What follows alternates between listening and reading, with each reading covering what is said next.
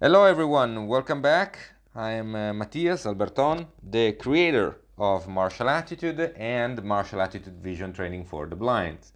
As part of my project uh, uh, for a case study for my studies in uh, uh, sport psychology as Roehampton to University in September 2020, I am already um, recording a series of interviews with uh, visually impaired and blind people I'm here now in London, in West London, and today I meet for the first time Jan, who has been uh, so kind to accept my invite for a first interviews, and uh, we will discover a bit more about uh, uh what is the life of uh, visually impaired and blind, and let's see what happens during the interview. We might have some very good um, ideas to develop a better um, training program. So in case you always go on the Patreon page, you can message, text, uh, you can send an email, and uh, you first of all uh, keep in touch. So thank you very much for listening and for supporting the project. So Jen, thank you very much for being with us today. You're welcome. so um, may I ask your age? I'm 68. Like Peter. So it's just turned 68 a um, few days ago. And um, can I ask, uh, have you been blind uh, all your life? Yes, yes. I, I was um, two months premature. Right. And I was given too much oxygen in the incubator. But if I hadn't gone into the incubator, I wouldn't be here. So. Of course. Um, I this is a is a thing that uh, Peter talked me about. This uh, thing of the oxygen in the incubator um, has been recognized to be a pattern of creating blindness. Yes, that's right. Uh, although it's more rare nowadays because they didn't know um, when I was born anything about it really. Um, but what it what oxygen does is that it damages the eyes and creates scarring, and that's what um, makes vision um, difficult. And it also does some brain damage as well. In which, in your case, uh, uh, was uh, um, not the case, I understand. Is well, it, it no, um, it it has um, done brain damage to me, mm-hmm. and um, so it's affected my spatial awareness and my um, um, well the, the way the way that I do various things. So if I'm in a swimming pool, for instance, yes, and I'm not near the side of the pool, if I'm in the centre of it, Yes. I could go round in circles without realizing that I'm doing it. And uh, the water is, uh, well, this is a fantastic topic. I mean, um, the spatial awareness is uh, as a blind. How are you aware of your space? Just because you recognize it, because you just uh, live in very um, common places to you, so you, you, you come to know them very well? Yes, I come to know them very well, but where it affects me is in open space. So the entrance hall downstairs is quite open, and if I'm not careful, I can veer um, off and I have to correct myself. Um, and even sometimes in my bedroom here or in this room, I can veer off course if I haven't set myself off in the right direction. And what is um, the. Mm, I, I, I try to, to, to, to figure a way to ask this how do you uh, set your awareness for space? It is constantly on, or it is something that oh no i have to remind that i'm moving in in a wider space so i have to be careful. Oh well, I it, it's just uh, um, I I just have grown up with it, yes. So I know that that is my problem with uh, with open space, like in uh, underground stations or places like that. Um, it affects me. Um, so it's quite. Uh, I would say that the damage to my spatial awareness is a far greater handicap to me than my blindness, actually. right i see uh, is there anything that has uh, helped you to get a bit better at it? Well, the, the only thing you can do really is um, to, if you're going to do um, a journey and you're going to do it often, the only thing you can do is to just keep going, practicing, um, and and trying to get it into your brain so that you don't make mistakes and veer off course. you are talking then to learn a journey from destination a to destination b That's right. Yes. not exploring new spaces Uh, No. altogether no. Well, no. I mean, I I wouldn't be confident enough to do an exploration on my own for the first time. When you walk outside of your house, you use a stick, I guess. Yes. And uh, uh, did it take a long time for you when you were a child to, to use the stick? Well, actually, we weren't given any um, mobility instruction until about the last year in my junior school. So I was about, I was one year behind, so I was about 11 when I first started to do mobility instruction in the local area around the school. And we did that with our gym teacher.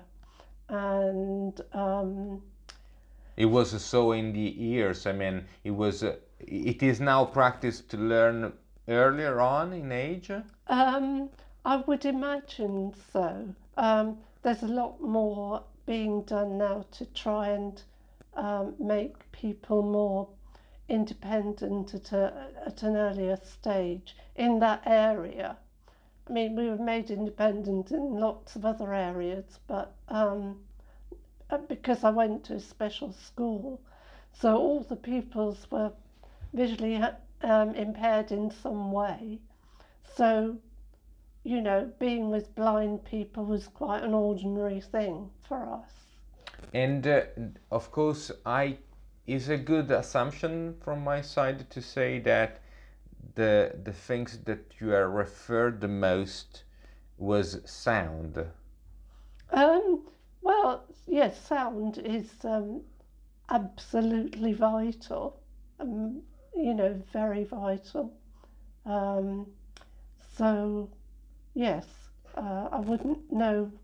I would be in a much more terrible position if um, I didn't have sound to guide me.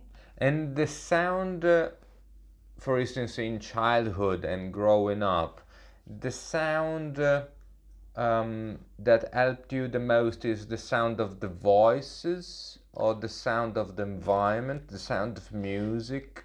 Well, um, I mean, I do. I obviously depend on voice, um, but I mean, I appreciate, for instance, bird song, and um, I I like to build up a picture of my environment. Like, if I'm in the park, I enjoy hearing children playing and um, you know people whacking tennis balls around and uh, basketballs and so on. Yes, so um, I build up a sound picture of my environment, you might say. and uh, you you find intriguing the idea to explore new environments with new sounds, or is much more fatiguing for you to imagine this, and you rather prefer to to be very much more comfortable in your environment than exploring other spaces? I'm fine if I'm with a sighted person or somebody who's got some level of sight. I can relax and enjoy the environment, any new environment, um, if I'm with somebody.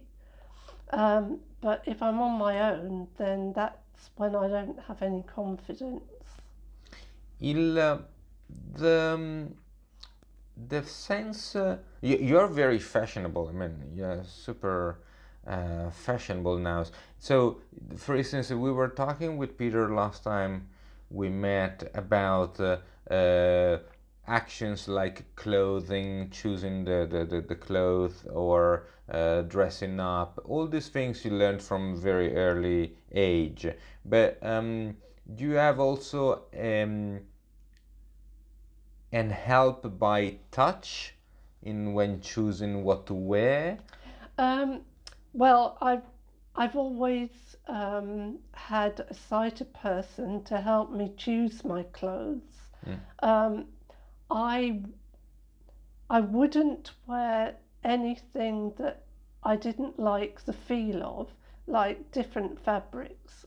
Um, Do you have a preference? um, so yes, I mean you know all the clothes that I wear are clothes that I like the feel of, and uh, it's up to the sighted person to first of all tell me what colour it is, and then to say what it goes with, and then the RNIB has have produced um, different shaped buttons, so all my white blouses, for instance, have a circular button on their labels inside to tell me that they're white, and um, the blue things have a different shaped button, etc. So um, that's the way I make sure that uh, I put the right thing with the right thing. I don't want, at the risk to be clumsy in what I'm saying, and please, if I say something wrong, please uh, tell me straight away.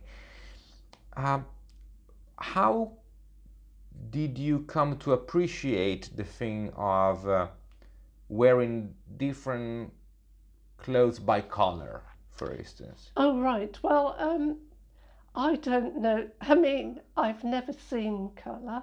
It's a very strange question for me. Yeah. I, I don't know if. Well, I've never seen colour, so colour doesn't mean anything to me.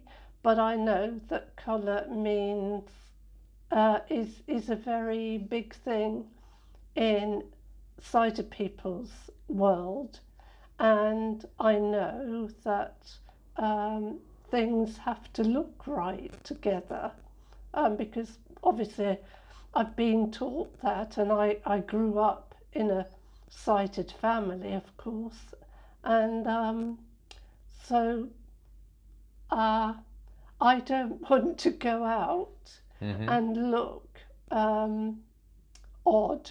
Right, You know, it's bad. It's difficult enough for right. people to relate to me as a blind person Right. anyway. Mhm. So I don't want to do anything else to make it even worse.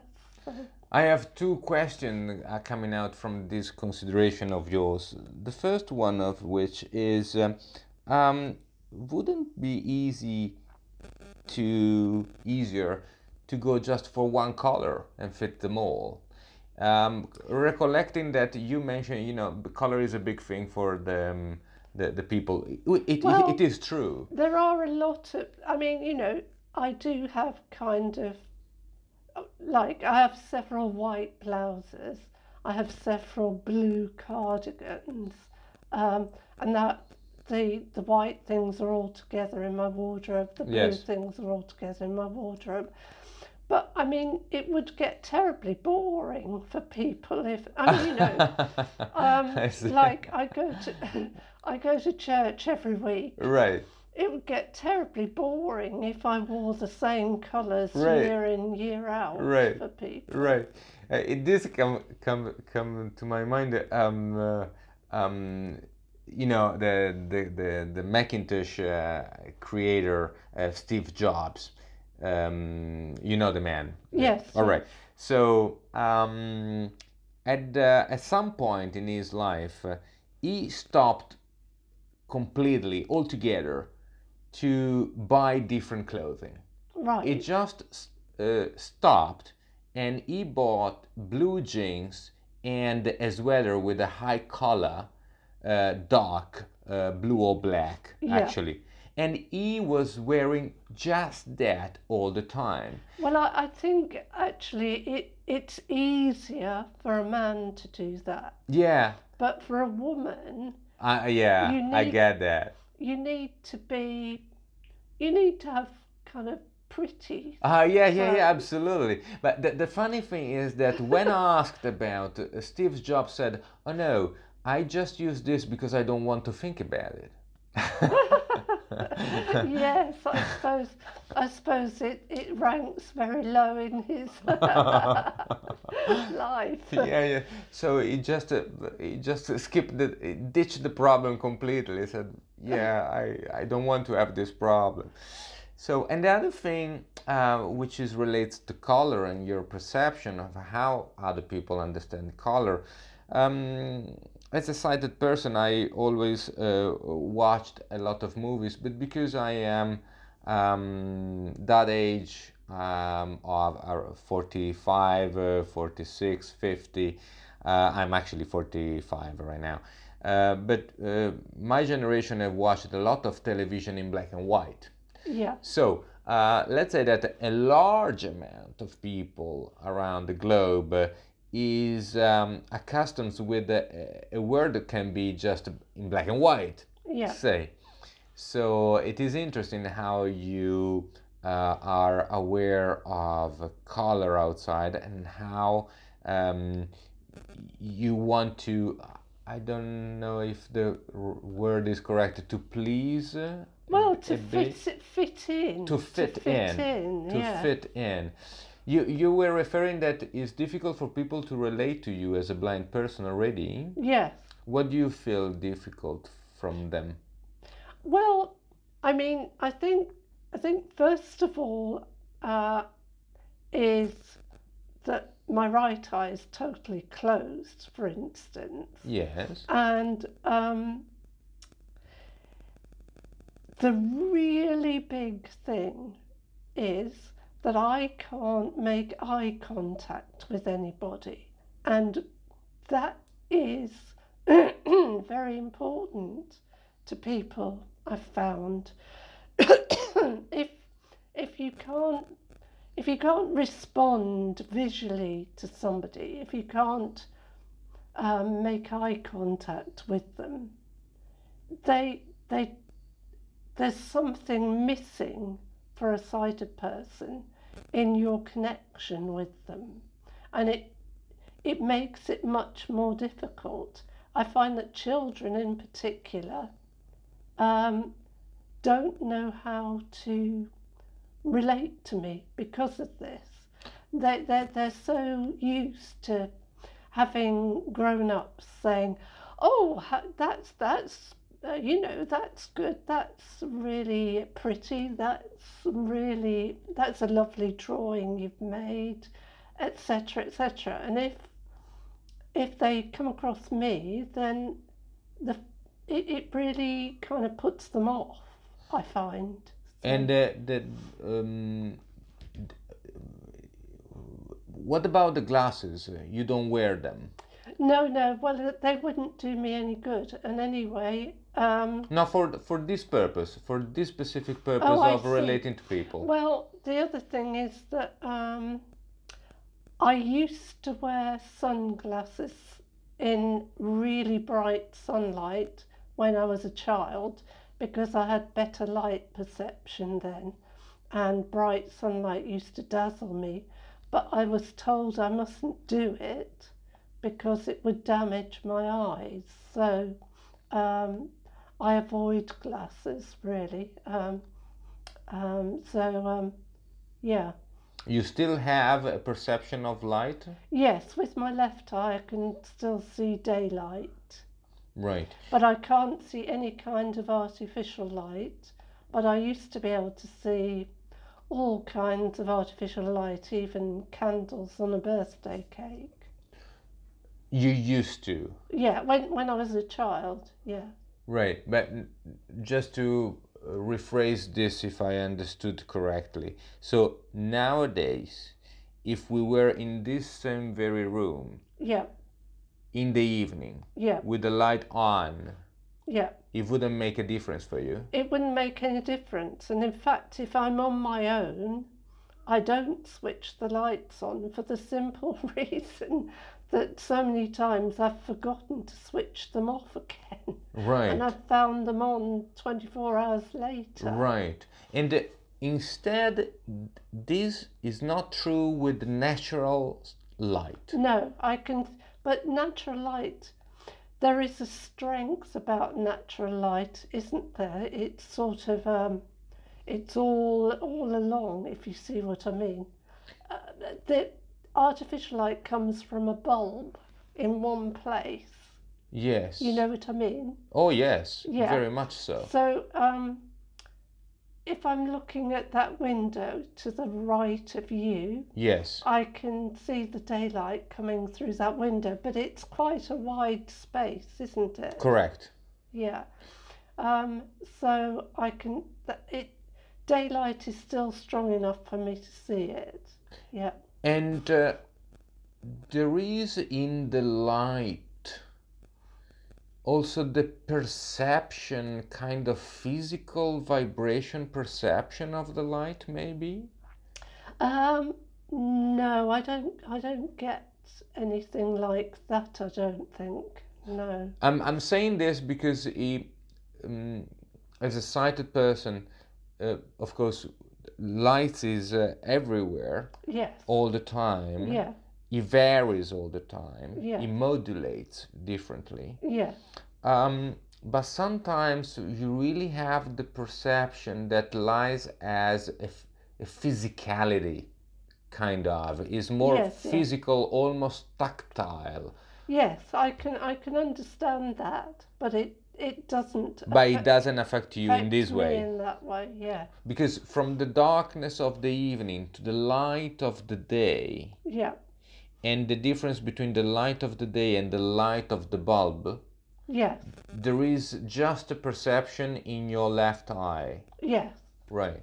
Okay. This is for me to to understand uh, uh, better. What What about uh, um, posture? Posture. Yeah. Yes.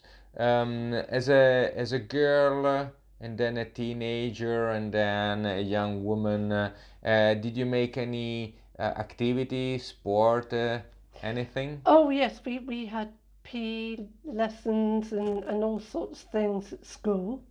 We, we we had ordinary gym lessons at school, but at my junior school we had roller skating lessons. Oh, So really?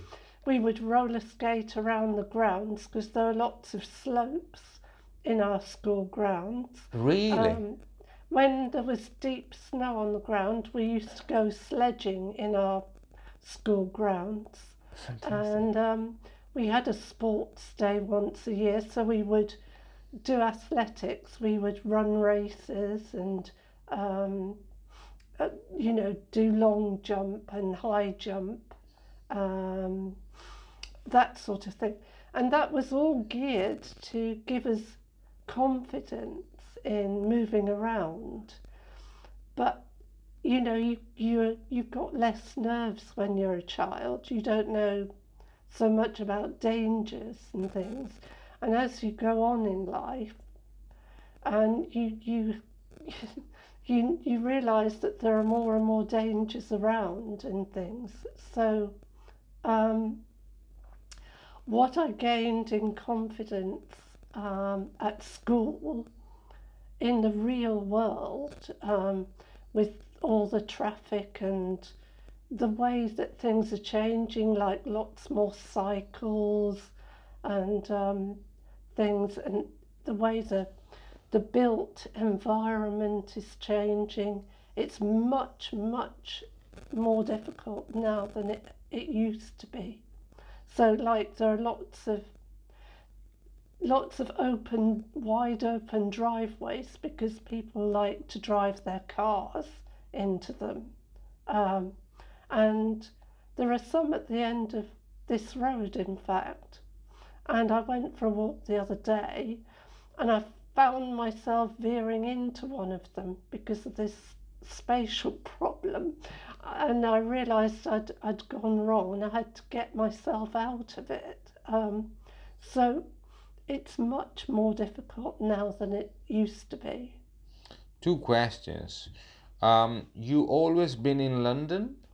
Um, I grew up in I grew up in Sheffield, but I had to go to grammar school in Chorleywood in Hertfordshire because that was the only blind uh, school for girls that was a grammar school. Right. Um, and then I um, started training to be a physiotherapist, and I had to come down to London for that. And that's why I've stayed in London because uh, by the time I left physio, I left uh, six months early and by the time I left physio, all my friends were down here, so I stayed down here. You mentioned uh, physio. So Yeah. you studied to be a physio and you have worked as a physio all your life? huh? No, no, no. I, I didn't get my qualifications, Mm. and the reason was this, this whole spatial problem. But with the with the with the clients it wouldn't have been a problem or no, would no, be? it, it, it, it's not it's not the the patients at all. It's not dealing with the patients at all, but it's things like centering lamps on patients, Right. on patients' joints, for instance. Yes.